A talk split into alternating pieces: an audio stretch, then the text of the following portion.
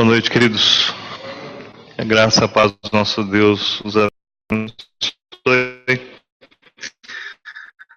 Atos, capítulo 2, 42, a comunhão dos primeiros cristãos. Pessoas que tinham acompanhado o ministério de Cristo de perto, que estavam agora experimentando os primeiros momentos da ausência física do Senhor Jesus e dependiam uns dos outros e no poder do Espírito. Por isso o texto diz que eles se dedicavam ao ensino dos apóstolos e à comunhão, ao partir do pão e às orações. Todos estavam cheios de temor e muitas maravilhas e sinais eram feitos pelos apóstolos. Os que criam mantinham-se unidos e tinham tudo em comum vendo, é, vendendo suas propriedades e bens, distribuíam a cada um conforme a sua necessidade. Todos os dias continuavam a reunir-se no pátio do templo, partiam pão e juntos participavam das refeições com alegria e sinceridade de coração, louvando a Deus e tendo a simpatia de todo o povo, e o Senhor lhes acrescentava diariamente os que iam sendo salvos. Verso 42: E eles se dedicavam no ensino dos apóstolos e à comunhão, ao partir do pão e às orações. Todos estavam cheios de temor. Algumas marcas primeiros cristãos devem também nortear as nossas vidas, a nossa conduta, a nossa fé. Dedicar-se à palavra, dedicar-se à doutrina bíblica, dedicar-se à comunhão, à unidade que o Espírito nos, nos oferece por meio da tenhamos a, a unidade, mantenhamos a identidade, aliás, da igreja e assim possamos manifestar é, o Cristo vivo. Meus queridos, nós estamos aqui porque o Senhor nos ama, é verdade. Nós estamos aqui porque o Senhor nos permite amá-lo, que o Senhor nos capacita a amá-lo. Estamos aqui, cada um com uma necessidade, provavelmente, cada um com um anseio, mas independente de como está o nosso coração no momento que chegou, como estava quando chegou aqui, nós temos algo que vamos receber da parte de Deus para que nos mantenha ainda mais unidos. Aliás, o nosso sofrimento, a nossa luta também tem o potencial de nos unir. Por isso, o cristão tem que aproveitar todas as oportunidades para honrar e glorificar a Deus. E por que não em meio às lutas e às dificuldades? Aquelas pessoas estavam enfrentando um tempo interessante por dois motivos. Primeiro, porque era um tempo difícil, um tempo de em que eles estavam dando os primeiros passos, estavam aprendendo a, a ser igreja e estavam também sendo perseguidos já, discriminados e, e oprimidos. Mas era algo fantástico acontecendo também, que era o temor que havia em cada coração e que promovia no grupo é, uma comunhão e uma ação poderosa do Espírito. Verdade, quando nós permitimos que na nossa vida individual haja temor de Deus, o poder do Senhor se manifesta no todo, no corpo, na igreja. Por isso, se há um conselho que a palavra nos dá agora, é que nós perseveremos na doutrina bíblica, na comunhão, no partir do pão e nas orações, sempre com temor no coração. O temor começa em mim e se reflete para a igreja. Começa em você e se reflete para a igreja. Amém? Queridos, vamos para o texto sagrado? João, capítulo 7. Vamos ler do verso 1 até o 13. João 7, de 1 a 13. Jesus vai à festa das cabanas. Depois disso, Jesus percorreu a Galileia, mantendo-se deliberadamente longe da Judéia, porque ali procuravam tirar-lhe a vida. Mas, ao se aproximar a festa judaica das cabanas, os irmãos de Jesus ir para a Judéia, para que os seus discípulos possam ver as obras que você faz. Ninguém que deseja ser reconhecido publicamente age em segredo. Visto que você está fazendo estas coisas, mostre-se ao mundo, pois nem os seus irmãos criam nele. Então Jesus lhes disse: Para mim ainda não chegou o tempo certo, para vocês qualquer tempo é certo. O mundo não pode odiá-los, mas a mim odeia. Vou porque tenho de que o que ele faz. Vão vocês à festa eu ainda não subirei a esta festa, porque para mim ainda não chegou o tempo apropriado. Tendo dito isto, permaneceu na Galiléia. Contudo, depois que os seus irmãos subiram para a festa, ele também subiu, não abertamente, em segredo. Na festa, os judeus o estavam esperando e perguntaram: Onde está aquele homem? Entre a multidão havia muitos boatos a respeito dele. Alguns diziam, é um bom homem. Outros respondiam, não, ele está enganando o povo. Mas ninguém falava dele em público, por medo dos judeus. Queridos, capítulo 7. Depois disso, Jesus percorreu a Galiléia, mantendo-se deliberadamente longe da Judéia, porque ali os judeus procuravam tirar-lhe a vida. Ao aproximar essa festa judaica, Jesus disseram: Você deve ir daqui e ir para a Judéia, para que os seus discípulos possam ver as obras que você faz. Se nós levarmos em consideração o capítulo 6, fala, capítulo 6, verso 4, fala da Páscoa e agora a festa das cabanas, então nós vamos entender que esse período agora se trata de um intervalo de seis meses é, no Antigo Testamento há muitas festas. O judeu foi, foi instruído a ser muito festivo, né? Não é à toa que a gente tem festa no sangue também, né? A gente gosta de festa, né? A gente gosta de estar junto com os irmãos e é, partindo o pão, não se resume à ceia do Senhor, mas também o estar junto com os irmãos, comendo e, e confraternizando. E entre as muitas festas das cabanas, ela é uma festa dedicada à gratidão a Deus pelo término da colheita, da colheita, colheita bem sucedida, e também remete a Deus protegeu, abençoou e guardou o povo de Israel na peregrinação do deserto. Então é uma festa, como todas as outras para os judeus, muito significativa, porque tem a ver é, intimamente com a história deles.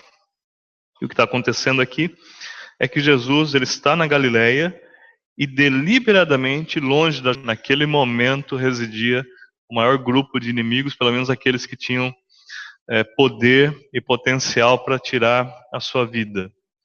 Então, ele deliberadamente permanece na Galileia. Essa atitude de Jesus nós vamos ver com outros missionários posteriores, como por exemplo o apóstolo Paulo, que algumas vezes por Deus e orientado por Deus às vezes por meio dos irmãos, se mantém longe, bem longe de uma ou de outra região a fim de que a sua vida não fosse tirada, digamos assim, antes do tempo. Né? E é a respeito disso que Jesus é preocupado. Jesus não tem medo de morrer, nós sabemos isso. Ele veio para cumprir essa obra, mas ele é de que há um tempo para tudo. E Jesus está então nos ensinando aqui um pouco a respeito do tempo. E é muito interessante como ele conversa com, com os seus irmãos, quando nós percebemos no verso 3, e os irmãos de Jesus disseram, você deve sair daqui e ir para a Judéia para que os seus discípulos possam ver as obras que você faz. Ninguém que deseja ser reconhecido publicamente age em segredo. Visto que você está fazendo essas obras, mostre ao mundo, pois nem os seus irmãos criam nele. E aí no verso 6, Jesus fala sobre o tempo e, e faz uma exortação aos irmãos que o estavam instigando ali. Verso 6. Então Jesus lhe disse: Para mim ainda não chegou o tempo certo. Para vocês, qualquer tempo é certo, né? Jesus está dizendo para os seus irmãos, e a gente tem que considerar e tomar para nós também, é que nós teimamos com o nosso tempo e nós o fazemos porque nós não temos, não temos dúvidas que o nosso tempo é certo. Nós queremos ser dono do tempo. Nós queremos que as coisas aconteçam não só que já é, é um momento e no nosso tempo. E isto, isto é algo que nós precisamos considerar e reconhecer que não funciona no reino dos céus ou no reino de Deus. No reino de Deus, as coisas não funcionam segundo no nosso tempo. E graças a Deus por isso. Porque no nosso tempo, muita coisa errada poderia acontecer. E Jesus está dizendo para os seus irmãos: olha, vocês não se preocupam com o tempo, vocês não estão preocupados em discernir o tempo ou as épocas, mas o meu tempo ainda não chegou. De dessa apresentação, digamos assim, pública, sobretudo na Judéia. Há um tempo para tudo. E voltando aí, quando os irmãos Jesus o, o, o clientam, digamos assim, que eles dizem: Você deve sair daqui e ir para a Judéia para que os seus discípulos possam ver as obras que você faz. Então, é evidente que os irmãos de Jesus queriam que ele mostrasse quem ele é, mostrasse o que ele faz, mas não com no sentido de que assim ele pudesse ser crido, porque seus irmãos criam nele. Então essa orientação não é uma orientação que visava despertar a fé nas outras pessoas, mas com certeza trazer destaque para ele, porque provavelmente isso, mente isso, eles já vislumbravam, talvez eles trouxesse algum lucro, talvez mesmo financeiro.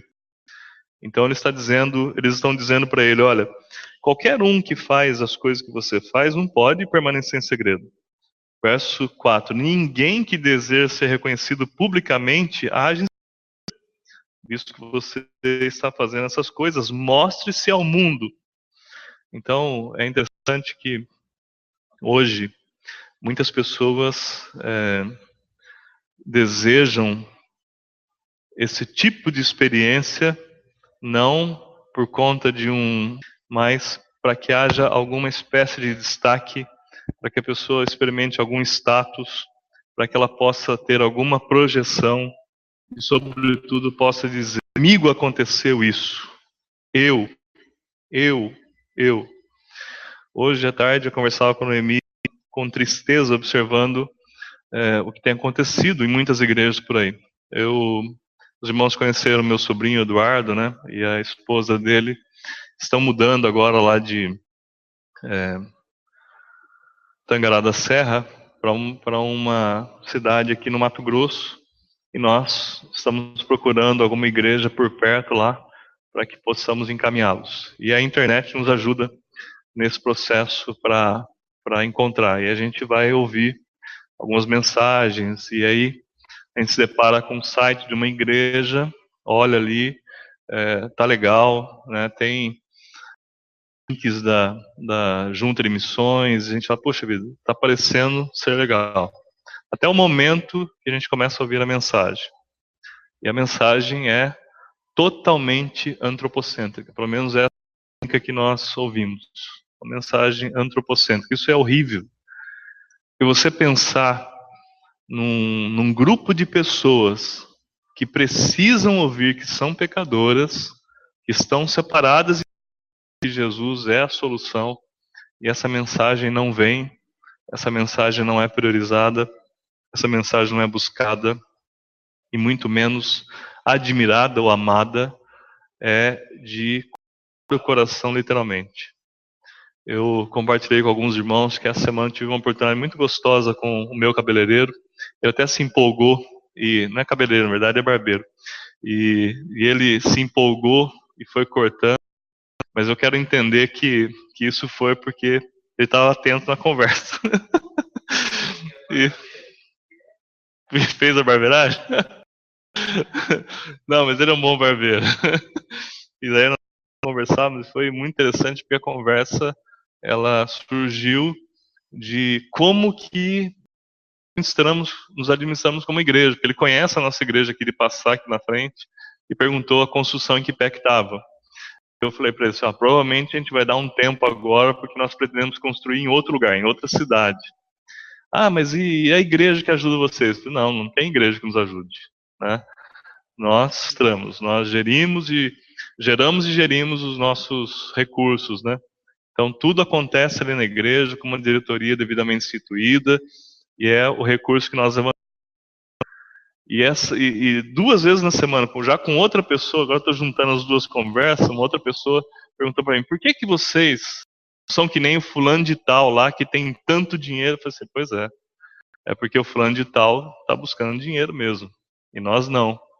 E para ambos eu disse, a nossa, o nosso projeto é irmos onde as pessoas ainda não ouviram ou não têm o privilégio de ouvir que elas são pecadoras, que elas estão separadas de Deus, mas que Deus as ama e que irá salvá-las caso se arrependam.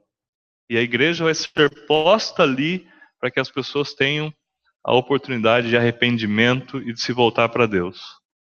E nós não temos interesse em receber dinheiro, porque nós investimos na construção e quando aquela igreja anda com as próprias pernas, nós damos independência para ela.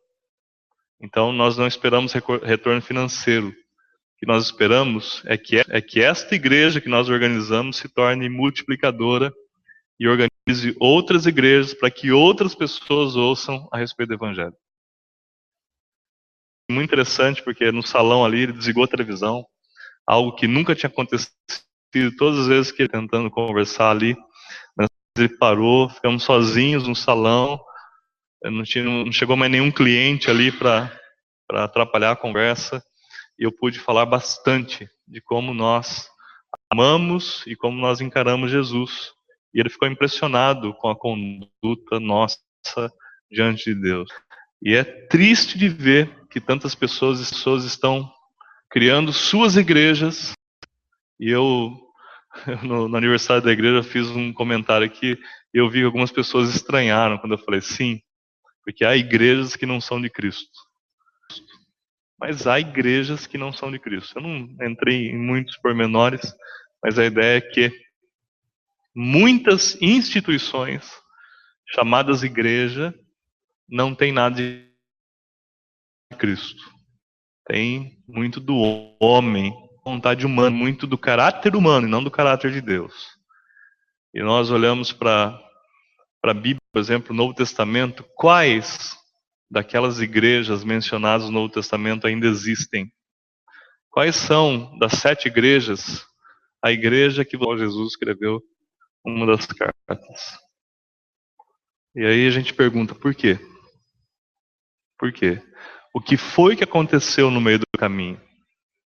O que aconteceu com as igrejas que chegaram na África, primeiro continente a receber o evangelho, antes mesmo a África recebeu o evangelho, provavelmente pela obra do ou pelo trabalho do etíope Candace. O que aconteceu com, com o berço do evangelho que precisa ser evangelizado? E eu pergunto, o que será de nós nós estaremos bem enquanto não nos esquecermos. A igreja é de Cristo. A obra de Cristo é para a glória dele. E nós precisamos proclamar Cristo e este crucificado. Senhor de todas as coisas, mas tem que ser Senhor da nossa vida.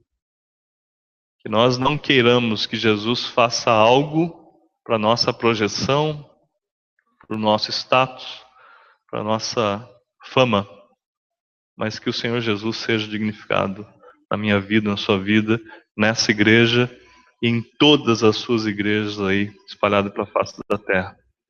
Bem, queridos, mas nós não terminamos ainda, vamos voltar para o texto.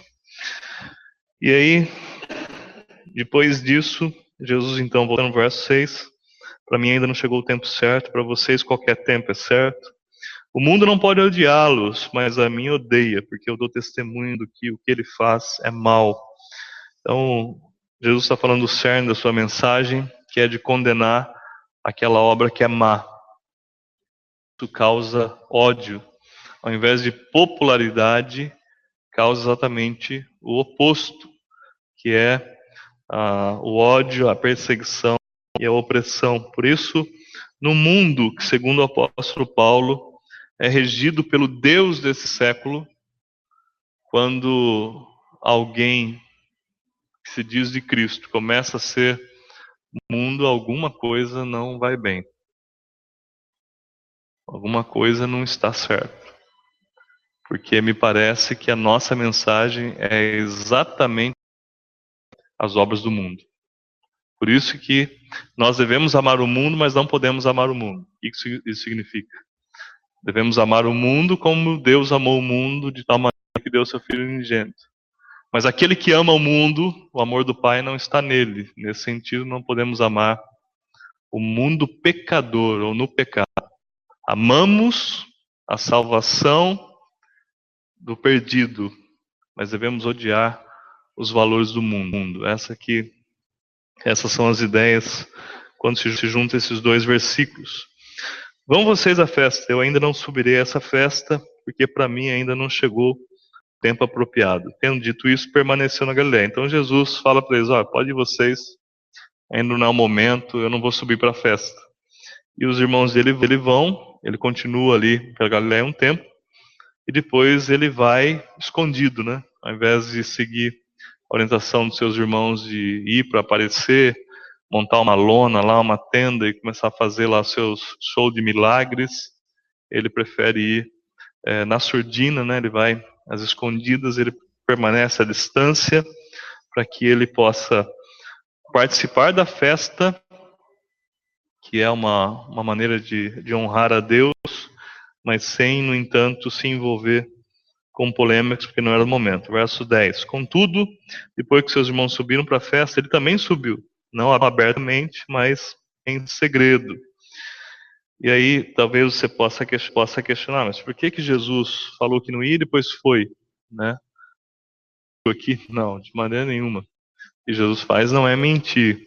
O que Jesus faz é, primeiro, não entregar o jogo para os seus irmãos, porque os seus irmãos estavam interessados em, em torná-lo público. Verso 8: Vocês vão à festa e eu, é, é, eu não subirei a festa, eu ainda não subirei a festa, é isso mesmo, tá certo. Mas a expressão original é, dá a entender que ele disse que não iria. Mas isso não significa que ele estivesse mentindo. É isso que eu vou destacar para vocês.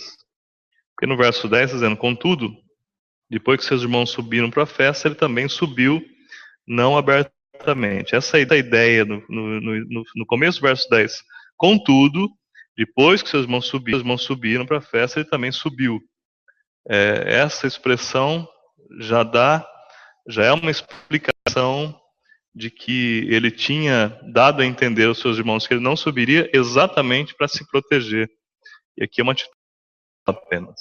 Ele não está confiando naquilo que seus irmãos tinham em termos de intenção, então ele acoberta a sua intenção para que não fosse promovido. Porque se, se ele fala para os irmãos, eu vou para a festa, os irmãos já iam é, achar que eram João Batista de novo, né? Iam lá preparar o caminho e fazer propaganda, né? Vender os ingressos tal. Uma grande confusão, um grande problema para Jesus.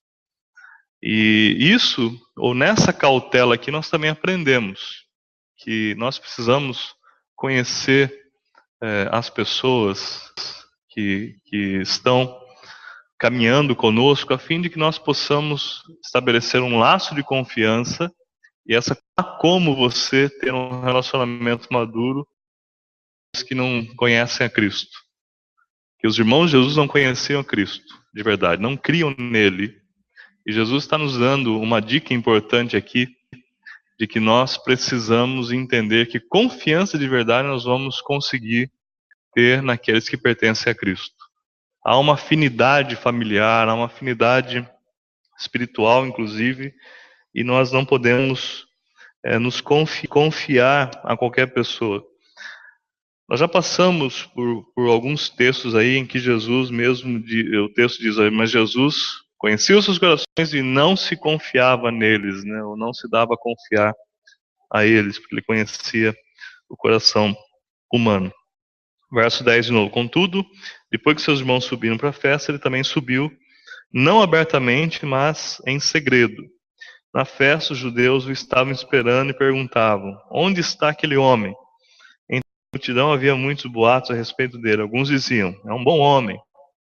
Outros respondiam, não, ele está enganando o povo. Mas ninguém falava dele em público por meio dos judeus. Então é interessante que Jesus chega na festa e está lá todo um burburinho, né? Ele está ali caminhando e ele ouve os boatos, né? Uns comentando, falando bem a respeito dele, outros acusando, uns falando com admiração, outros com ódio. E Jesus está naquele contexto, e mas está ali é, celebrando.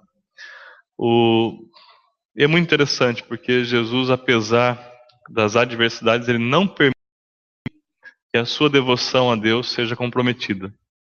Há uma coisa que nós precisamos considerar em termos de adoração a Deus, que nós não podemos permitir que adversidades atrapalhem o nosso desejo e a nossa conduta como verdadeiros adoradores. O verdadeiro adorador adora em espírito e em verdade, não em, não em carne, não em osso, não de acordo com as circunstâncias. O verdadeiro adorador, ele tem por objetivo a adoração. Por isso a adoração se torna um estilo de vida. E, por favor, não confunda adoração com simplesmente música. Porque muitos ainda hoje confundem adoração e louvor com música, e adorador ou adorar e louvar não significa cantar. Adorar e louvar, sabe o que significa? Adorar e louvar. E você adora e louva com tudo que você é, com tudo que você tem, com tudo que você pensa, com tudo que você diz, com tudo que você faz. Então, nesse sentido, Jesus estava ali adorando ah, ao Pai, ele se refere ao Pai muitas vezes como meu Deus, por exemplo. É muito interessante ver Jesus se referindo ao Pai como meu Deus. Talvez o momento mais impressionante que a gente se lembra é quando ele diz Eli, Eli, lama sabachthani, né? Deus meu, Deus meu, porque me desamparaste. E ele está ali adorando ao Pai, adorando a Deus como verdadeiro adorador, independente das circunstâncias. Ele não está se permitindo afetar pelas pessoas. Queridos, a gente percebe quando alguém ainda não amadureceu, quando diz, ah, eu não vou na igreja, chega lá, tem que ver fulano de tal, ver ciclano, tem que ver beltrano. Bom, se o problema é tirar a sua visão, para Deus te deixar cego, aí você vem cego para a igreja. Alguns vão procurar sempre, né, a cura da cegueira. Vamos orar para você ficar cego. Não, mas eu ouço, então fica surdo também, né? A gente ora, faz uma oração nesse sentido aí, aí você vem para a igreja com tranquilidade, porque você não tem que ver ninguém, né? Você vai adorar a Deus sem ver ninguém. Né? Maturidade, queridos. E aí a gente, a gente percebe que as pessoas ainda não estão buscando a Deus. As pessoas estão buscando é, reconhecimento, estão buscando é, exatamente isso que os irmãos de Jesus, naquela altura, buscavam: status, ou que é segundo o desejo. Sexta-feira, se Deus permitir, nós vamos ter aula de ética na, na, na, na capelania e eu tenho preparado esse, esse estudo e eu tava, a gente começa a lidar com ética. Eu sei que para alguns é um tema muito teórico, mas a ética é prática. Nós lidamos com ética o tempo todo. É, domingo eu saí correndo aqui, fui buscar um, uma carne ali no supermercado. Cheguei lá, tinha 30 pessoas no número de senha da fila, 30 pessoas na minha frente. E eu falei, puxa vida, esperar com paciência no Senhor aqui, né? Eu fiquei esperando ali. De repente eu vi uma moça, ela chega, ela foi andando devagarzinho, chegou perto de um senhor, ela cochichou alguma coisa no ouvido dele lá. Ele consentiu com ela, daqui a pouco ele pede a carne dele, ele dela, entrega para ela assim, ela vai embora.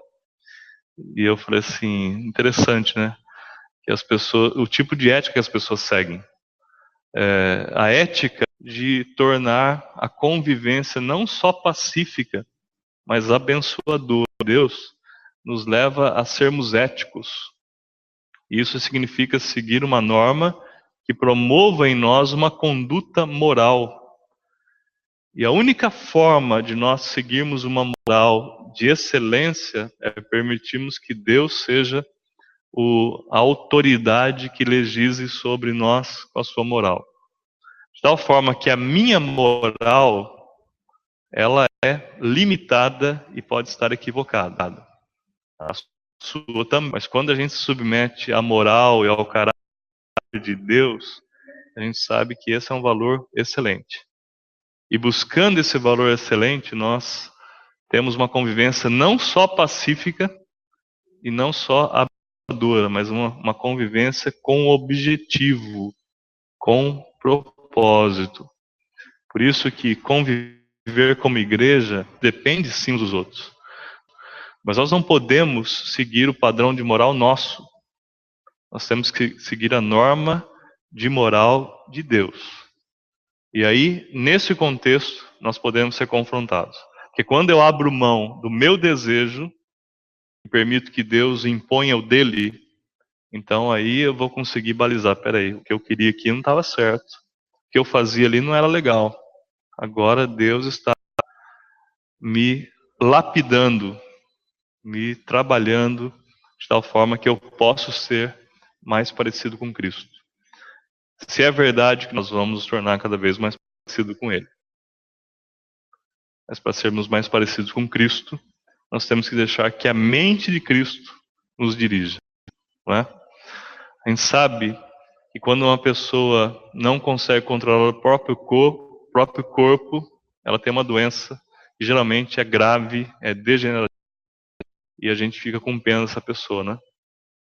E às vezes nós ignoramos que nós temos a mente de Cristo e não deixamos a mente de Cristo conduzir o nosso corpo, nosso ser. Isso é doença, isso é degenerativo.